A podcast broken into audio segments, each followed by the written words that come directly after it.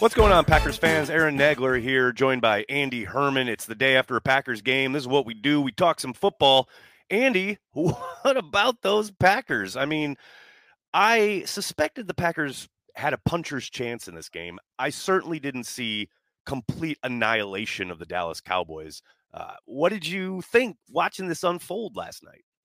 Uh, I thought it was effing awesome. Um, I thought it was one of the the probably more memorable Packer games of probably my entire life. Uh, I got to, you know, you and I, obviously, Aaron, we're both fans of the team. Sometimes it's very hard to take off the analytical lenses and just sort of enjoy. This was one you could just sit back and enjoy in its entirety.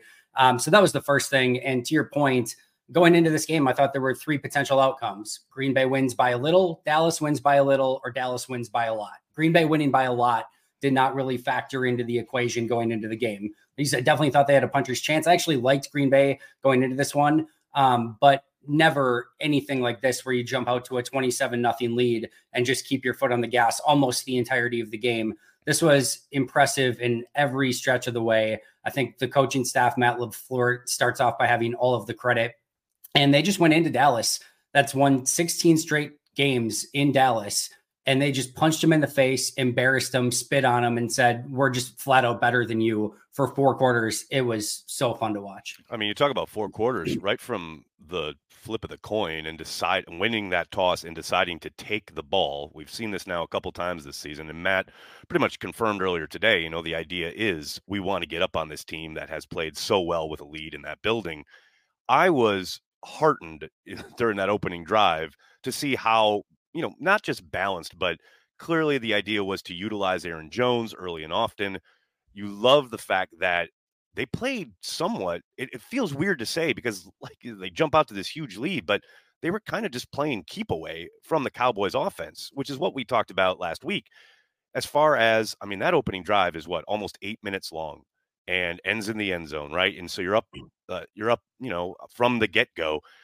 I just loved that the plan was so kind of one of those moments of okay, don't overthink it. Because I think we've seen throughout kind of the course of Matt's tenure in Green Bay, sometimes, you know, in the past, possibly he might kind of have a idea or think, you know, this is what they're going to expect me to do. So I'm going to do something else. It was so readily apparent that that should be the recipe for victory. And, and like he did exactly. I mean, it's weird because it is what was expected, but the Cowboys had absolutely no answer for it. It was a masterpiece by Matt LaFleur, in my opinion. He had calls for everything all game long. And uh, Matt's 100% right. It, it, takes everyone, it takes putting that game plan together and then going out and, and calling the right plays at the right times and having answers for everyone. But also, or everything, I should say, it also takes Jordan Love being on top of his game and being able to go out and execute at the high level that he did. But also takes the offensive line blocking for him. Aaron Jones having a phenomenal day, all of his weapons at his disposal. It, it was everyone. And it just a stark difference from earlier in the season where getting three points at halftime felt like moving a mountain right. um, to just being like completely unstoppable. And this is a Dallas defense that, again, not only is just great in, in general, but in Dallas, they're even that much better. Dan Quinn's getting considered, or at least was getting considered for a head coaching job in Seattle because of the job he's done with this defense. Top five, Micah Parsons, and they just cut through it like butter. And I, I don't know even what more to say other than to see this group of players grow in such short period, such a short period of time. Um, and again, having it be three points was hard to get at certain points the season. Guys in the wrong spots, running in the same directions, running into each other, QB sneaks that you can't execute, like just all of it. right. To uh, every single drive feels like it's going to end up in points in some way. And I thought that first drive, the the beauty in the first drive was that was a grind. That was a grind yep. of a drive. They did get the big play over the middle to, to Romeo Doubs, um, you know, in, in, the, the middle of that drive.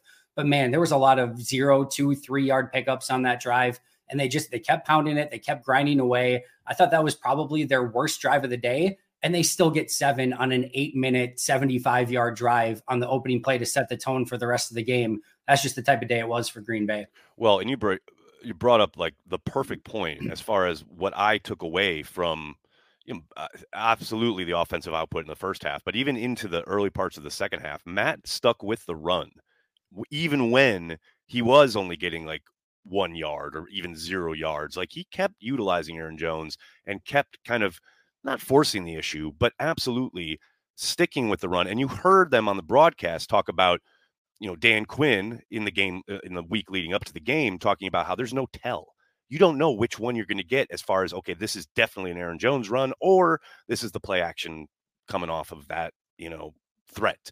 Yeah. And I thought that kept the Cowboys off balance. You, you saw so much kind of too high safety because they were petrified of the Packers going downfield, and they just kept kind of taking advantage of it. I, I thought the the fact you were mentioning Romeo Doubs, Now it's your turn, Romeo, to have a hundred yard game. The fact that he had a hundred even before halftime kind of blows my mind. But Beautiful. I mean, you scored 48 points and Jayden Reed didn't have a catch. what? Uh, that's that just speaks to the depth and the talent.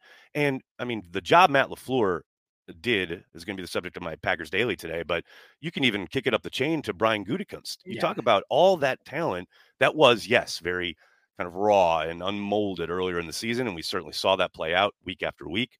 But man, now you see with a full season of coaching under their belt and play time and all that experience that they've got on the grass, so to speak, man, you talk about a collection of talent in every sense of the word.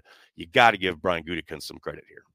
Malik Heath can't even get active for the game, and he's right. been playing really good football. And like you said, I think what Melton, Watson, and Reed, those three, which could be a legitimate starting trio for totally. almost any team in the league. Uh, Watson, Melton, Reed combined for two catches for 16 yards, and they put up 48 in this game. I want to go back to the second half on offense though, because mm-hmm. Eh, you know you you get that 27-7 lead and that was like the first time where like everything was house money almost up until that point where then you're like, oh God, like now they're up 20 and Dallas yep. gets the ball first. And now it's you start like the uh, like the stomach churning of like, okay, we've we've seen some of these stories before, and you didn't want to speak any of them into Especially existence. in Green Bay. No doubt. Green Bay.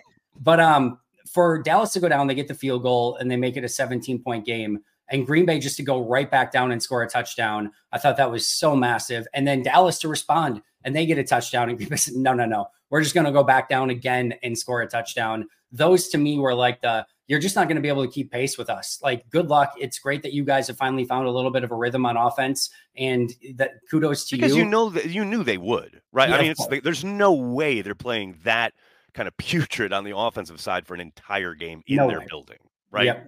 So you knew that was coming a little bit.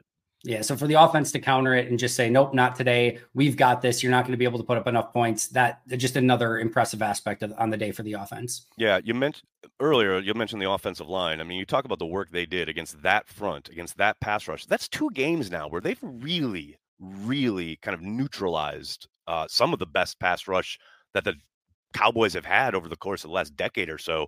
Last year in Lambeau and now yesterday uh, down at AT&T I, they did a, um, a, really, really good job of making sure that none of their talented kind of front seven really couldn't do anything to dictate to the Packers offense. They had an answer, whether it was you mentioned Aaron Jones and pass pro, or just Jordan Love using his cadence pre-snap to get them to declare and see where guys are coming from and make adjustments. I, uh, the touchdown to Wicks is a perfect example of he had that read from the moment he used his cadence the adjustment, gets just gets the snap off. He had it beat in his head before they snapped the football.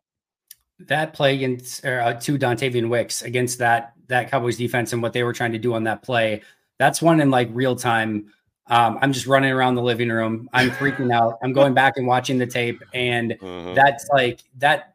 That's everything you want in a quarterback in one play summed up to perfection. Because to use the hard count to get them to declare, to then make the checks, get into a max protect so that you can block everything up as best as possible, to kind of backpedal as much as you can because you know a guy's probably going to get through just to buy the extra millisecond of time to stand in the pocket knowing that you're going to take a, probably a pretty bad hit on the play, but you need that extra millisecond to complete the pass and then to throw it in the perfect spot for Dontayvion Wicks and deliver a 30 something yard touchdown. It, it just does not get better than that for a first year starting quarterback. I know he's in year four. I don't care, but that stuff is it's just so next level at this point of in his first year as a starter. It's it's impossible to even fathom that that would have been the case, even going or like first part of this season. Oh yeah, um, so like that stuff, and then the offensive line. It, this goes back to I think just a, a beautiful game plan because first of all, again, they put up 48 points. Part of that is the defensive side of the ball as well. But Jordan throws 21 passes in this game Like you didn't want to get into a, well, Jordan's got to throw 35, 40 times because then Demarcus Lawrence and, and Micah Parsons and those guys have a real legitimate chance off. to tee off. Exactly. Exactly. So 21 pass attempts only. And then a, a, handful of those, probably more, are just Jordan getting the ball out of his hands really fast. So that like there's a play where Parsons wins in like a millisecond and the ball's just out of Jordan's hands into the flat. I think it was to Musgrave on the play. But like those specific plays make it so that those guys get frustrated and annoyed. Then you add in like, oh, now we're going to chip them. Now we're going to double them. Now we're going to do all these different things. And then keeping balanced with the run game where Jones goes over 100 yards. They just had Dallas in a blender. And that's that just goes to the play calling and the play design and the, the game plan of Matt LaFleur. Speaking of game plans, let's flip it over to the defensive side of the ball and look at one young Mr. Joe Barry, who I thought had a had a decent plan. I, I, thought the Cowboys kind of shot themselves in the foot a little bit more than anything early. But again, once you know things got somewhat quote mm-hmm. serious, you know, I thought Barry did a nice job of mixing it up enough. You know, I thought it, it, you know things had to change when Jaire got hurt, but for the most part, it, it wasn't ever. It didn't ever seem like what I expected it to be, which was the Cowboys just completely overwhelming the Packers, especially downfield man, they kept it. I'm not going to say simple, but they they didn't try anything exotic. I thought the pass rush did enough, though. It was interesting that Dak. There were more than a few times where things were blocked up fine up front, and he just had nowhere to go with the ball. Uh, the the Nixon sack, that's a coverage sack. You know, it's like all these things that they had such problems with just a month ago. None of that was in evidence against one of the best offenses they'll face all year.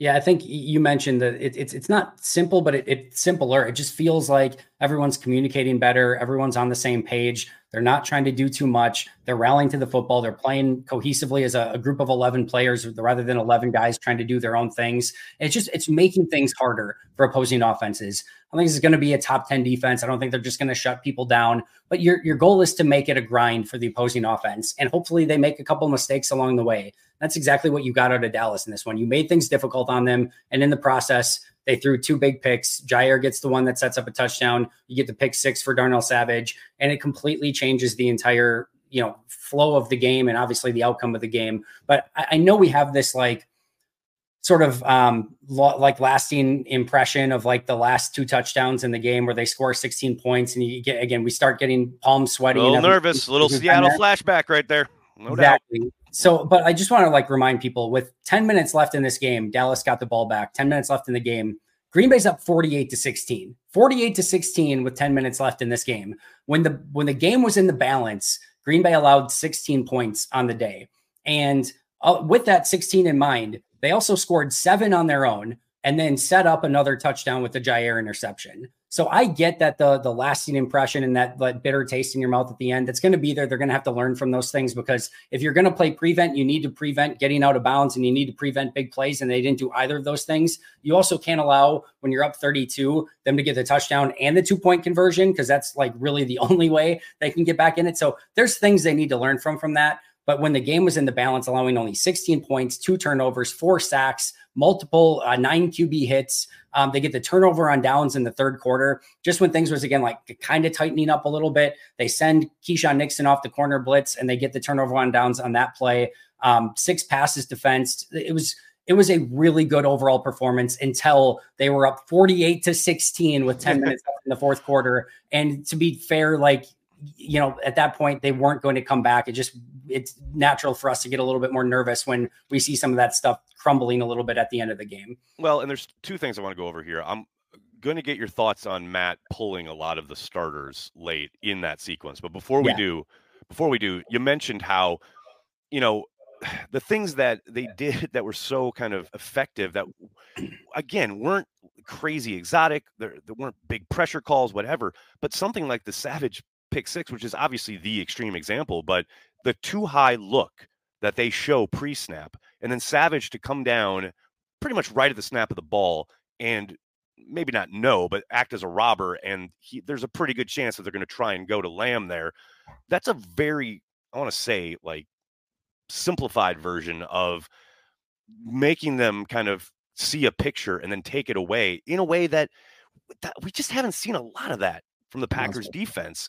But that was so like just again, it's a very kind of minimal adjustment, but man, it was obviously insanely effective on that play a lot of times defense comes down to not doing like a, few exotic things super well. It's doing all the basic things super well. And again, I think that's just the better version of what we've seen out of Green Bay these past few weeks after the Carolina game is they're just doing all the simple fundamental things better. They're staying in their lanes. They're rushing alleys a little bit better. Dak got outside a couple times, but it wasn't anything super egregious. Didn't really lead to much. They're not letting people get behind them too much until again a little bit late in the game, um, where they allowed a couple players behind them. But uh, overall, it, it's it's that sort of approach that's making things much more of a grind for Minnesota, Chicago, and Dallas. And they're going to have to have that same sort of mindset and approach this week against San Francisco, and even be much much better at it. Yeah, no kidding. Uh, now you mentioned you know, a couple times, especially in that late surge. Uh, you know, the Cowboys did get guys loose. Get uh, Ferguson. They had they had no answer for Ferguson most of the day. Um, but yeah, Lamb got free up the left side against Ballentine, and I think it was Anderson at safety. Yep. There there were a lot of guys playing at the end who A don't play at all, and B certainly haven't played a lot together. And I think for the most part, I thought it felt like preseason on some of those plays where there, there's no kind of cohesion because there are a bunch of backups being thrown in. And as I, I kind of alluded to before, I'd love to get your thoughts on when Matt decide. I mean, Clifford comes in right on offense, and then on the flip, you you've got mostly backups in on defense. Two drives later, okay, we're back to the starters. I've never seen that before. Yeah. What did you? I know Matt took kind of responsibility, said that's me, it's on me, it's my mm. bad. I don't know. I was just kind of fascinated. I've, like I said, never seen it before. I'd love to get your thoughts. I think the first thing is in the moment, and I think Matt, like you said, owned up to it. It was probably just a little bit too early. And, and even with that being said, I still don't think they, they needed they needed to go touchdown two point conversion, touchdown two point conversion, onside kick, touchdown two point conversion, onside kick, touchdown two point conversion, get into overtime, win the toss, go down and score a touch. Like it was going to take a uh, lot for Green. But then Bay. again, this is the Green Bay Packers. This is the Green Bay Packers. We have seen stranger things. Let's say that. No doubt. But um, this is a still a no-win situation to some extent for Matt because if they are up 32 yep. and a guy rolls up on Aaron Jones, a guy rolls up on Jordan Love, and they go into like now, oh, Matt, the, the, you finally you coach this great game, and now you keep Jordan in too long, and he, you know, tears his knee up, and now he can't play, and it's going to go into next. Everyone would be crushing him today. National yep. media, local media, bloggers, YouTubers, podcasters, everyone would be grinding him because he. We would never do that, Andy. You no, and me. Never. We, we'd be the stalwarts, no doubt. So, so like at the at, at, while I think it's a little bit too early to take those guys out, if something happens in that moment, he's going to get crushed for it.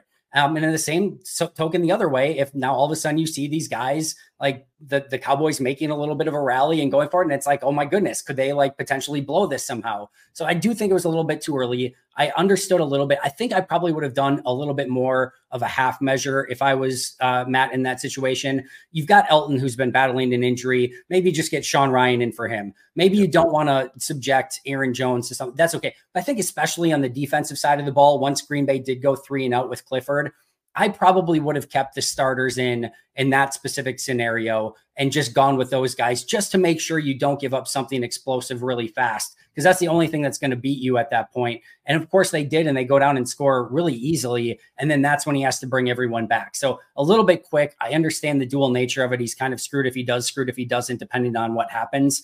But at the end of the day, if that's what we get to nitpick today, is that they gave up 16 right. points when they were up 32 with 10 minutes left. I'm glad to be nitpicking that. I'm all right with it. No doubt exactly. about it. Um, all right. You, you alluded to it. Let's talk about it. This matchup with the 49ers. Um, I mean, this is the the ghost, right? This is the uh the one who the team that I think scares Packers fans the most, given how much pain and heartache they've had recently. See, it's weird because like when I was a kid and the Packers were coming up and started to ascend, the 49ers were the team we beat up all the time. And kind of like the Cowboys are now, that to me has always been the 49ers. So they are obviously other on the other end of that deal now. I am fascinated to see how Matt approaches this game against a team he clearly knows very well, a coach he knows very well. Um, and I'm fascinated to see how this offense operates with Jordan Love at quarterback as opposed to Aaron Rodgers. And that's not looking to bash Rodgers. It's just a we all can see now a very different style of offense. I don't know how the Packers move people up front. That's my worry. That's the one area where I'm like, okay, yeah, the the run game and Aaron Jones has been such a catalyst for this success over the course of the last three or four games. But then you go to San Francisco and you look at that front. I mean, that's that's tough sledding, and that's where the one real concern I have. I mean, this is a really fantastic San Francisco team, and they are filled with superhuman beings. Like they, yeah, like, right. with like Trent Williams and Nick Bosa and Chase Young and Fred Warner and uh, George Kittle, Deebo Samuel, Brandon Aiyuk, Christian McCaffrey. It's just it's a team of superhuman athletes, and they're going to be really difficult to beat. I think the thing that gives me the most faith is I think this Packers offense can score on anyone. Now, do I expect them to get 48? No, I think this is probably going to be more near 20s somewhere, but I think they can score on the San Francisco offense or defense, excuse me. I just, I think the bigger thing is how much can they limit the 49ers offense from scoring points? And I, the, the, there's two negative takeaways from this game for me, from the Cowboys game for Green Bay. The one is the injuries. Jaire, and you're going into a Saturday game on short week. Right. Um, you know, Quay Walker went out. Uh, hopefully, it was just precautionary. We haven't heard anything there. Isaiah McDuffie goes out. Kingsley Enagbare, we know now, likely has a torn ACL. Like there, there's some bodies lost on that defensive side of the ball that could directly affect how Green Bay defends San Francisco in this game. The other thing is they had 90 plays on defense. Yeah. 90 play. That's yeah. Like if you have a four quarter game plus That's an overtime, you're not playing 90 snaps of defense in most cases. right. Um, like that is as many as I, I think I've seen in, in an extremely long time to play. And now you've got again a short week. You got to go to the West Coast. That's going to be a tired group of legs against a 49ers team that is not only rested from last week, but rested their starters the week before that. And this gets into the whole rest versus rust sort of thing. Right. It's going to be an interesting dynamic, but man, this this defense is going to have to run off of adrenaline because I, they're in for a, a, a, tough game with some tired legs after 90 snaps yesterday. You mentioned Enagbare going down. You hate to see that, no doubt. Lucas Van Ness, you have to think bumps up rotationally. I think he's been playing well. I don't think he's been lights out or anything, but I think he's certainly improved over the course of the last month or so. Um, you, you talk about the defense and Shanahan just basically having nothing but answers when he's faced the Packers um, throughout his tenure, even now, like recently against uh, LaFleur's crew. You know, I I will say eh, I think there's you know clearly there's a path to victory for the Packers. It's yeah. one of those games again where you love the fact that it's Jordan Love because he's taking care of the football. Like the way that the Packers have gone into San Francisco so many times and had just horrific starts to begin with, but then had like really bad moments with the ball. Man, I found myself last night watching the game and I'm like, I never worry when Jordan lets it go. Yeah. I, like that it was it's like early era prime Rodgers in that yep. regard because of course we came off of Brett Favre, so many years of so many uh, it could go anywhere. Even he doesn't know. And then to have Jordan here at this point so early in his career where I trust that when he throws the ball, I'm pretty confident it's going to be either caught by a Packer or just miss him inside or outside. But I don't worry about the ball going to the wrong spot. He's playing with a level of confidence where he feels like he can get the ball anywhere, anytime he wants. And he's not wrong. He's done it from multiple arm angles, from backpedaling, from pressure in his face to an open pocket, to playing within rhythm, to off script. It doesn't matter. Um, to make being able to again make the checks at the line, go through his cadence, reset everything. He's he's just playing at an absurd level. And when you have that level of confidence and you feel like you can get the ball anywhere you need to in any given moment, it, it just puts the the entire defense at notice uh, at any play of like this ball could go anywhere. They can't take away just one player. Um, again, we we talked about earlier, like they had Dallas in a blender of like I don't know what's going to come next. That's the same sort of thing you need to do against San Fran's defense. Again, they have to do the same thing where if even some of those one to two yard runs early aren't aren't working the way that you would want them to, you got to stick with it. You got to still run it at them and, and give them those looks so you can set up the the play action later. It's paramount that the defense is able to keep it so that it's not, um, you know, out of reach, so that Green Bay just has to drop back and, and throw a bunch of times. But if they play the same level of complementary football that they did against Dallas, I, I still think while, while San Francisco is clearly the favorite here and has more avenues to victory, 10 point, 9.5 point favorites, whatever it is, mm. that seems ultra aggressive for a team that's playing the way that you're like like Green Bay is right now. Couldn't agree more. But you know, they want to take our money. because we we're gonna feel so like indignant, like yo, bet that, and then you know they've got the money regardless. So that's what uh, I see coming down the bite here for the Green Bay Packers Saturday night. Short short turnaround for the Packers. Uh, regardless, Andy and I will be back next Monday to talk about it all. Andy, can't thank you enough for the time, man. Can't wait. Thanks so much, Aaron.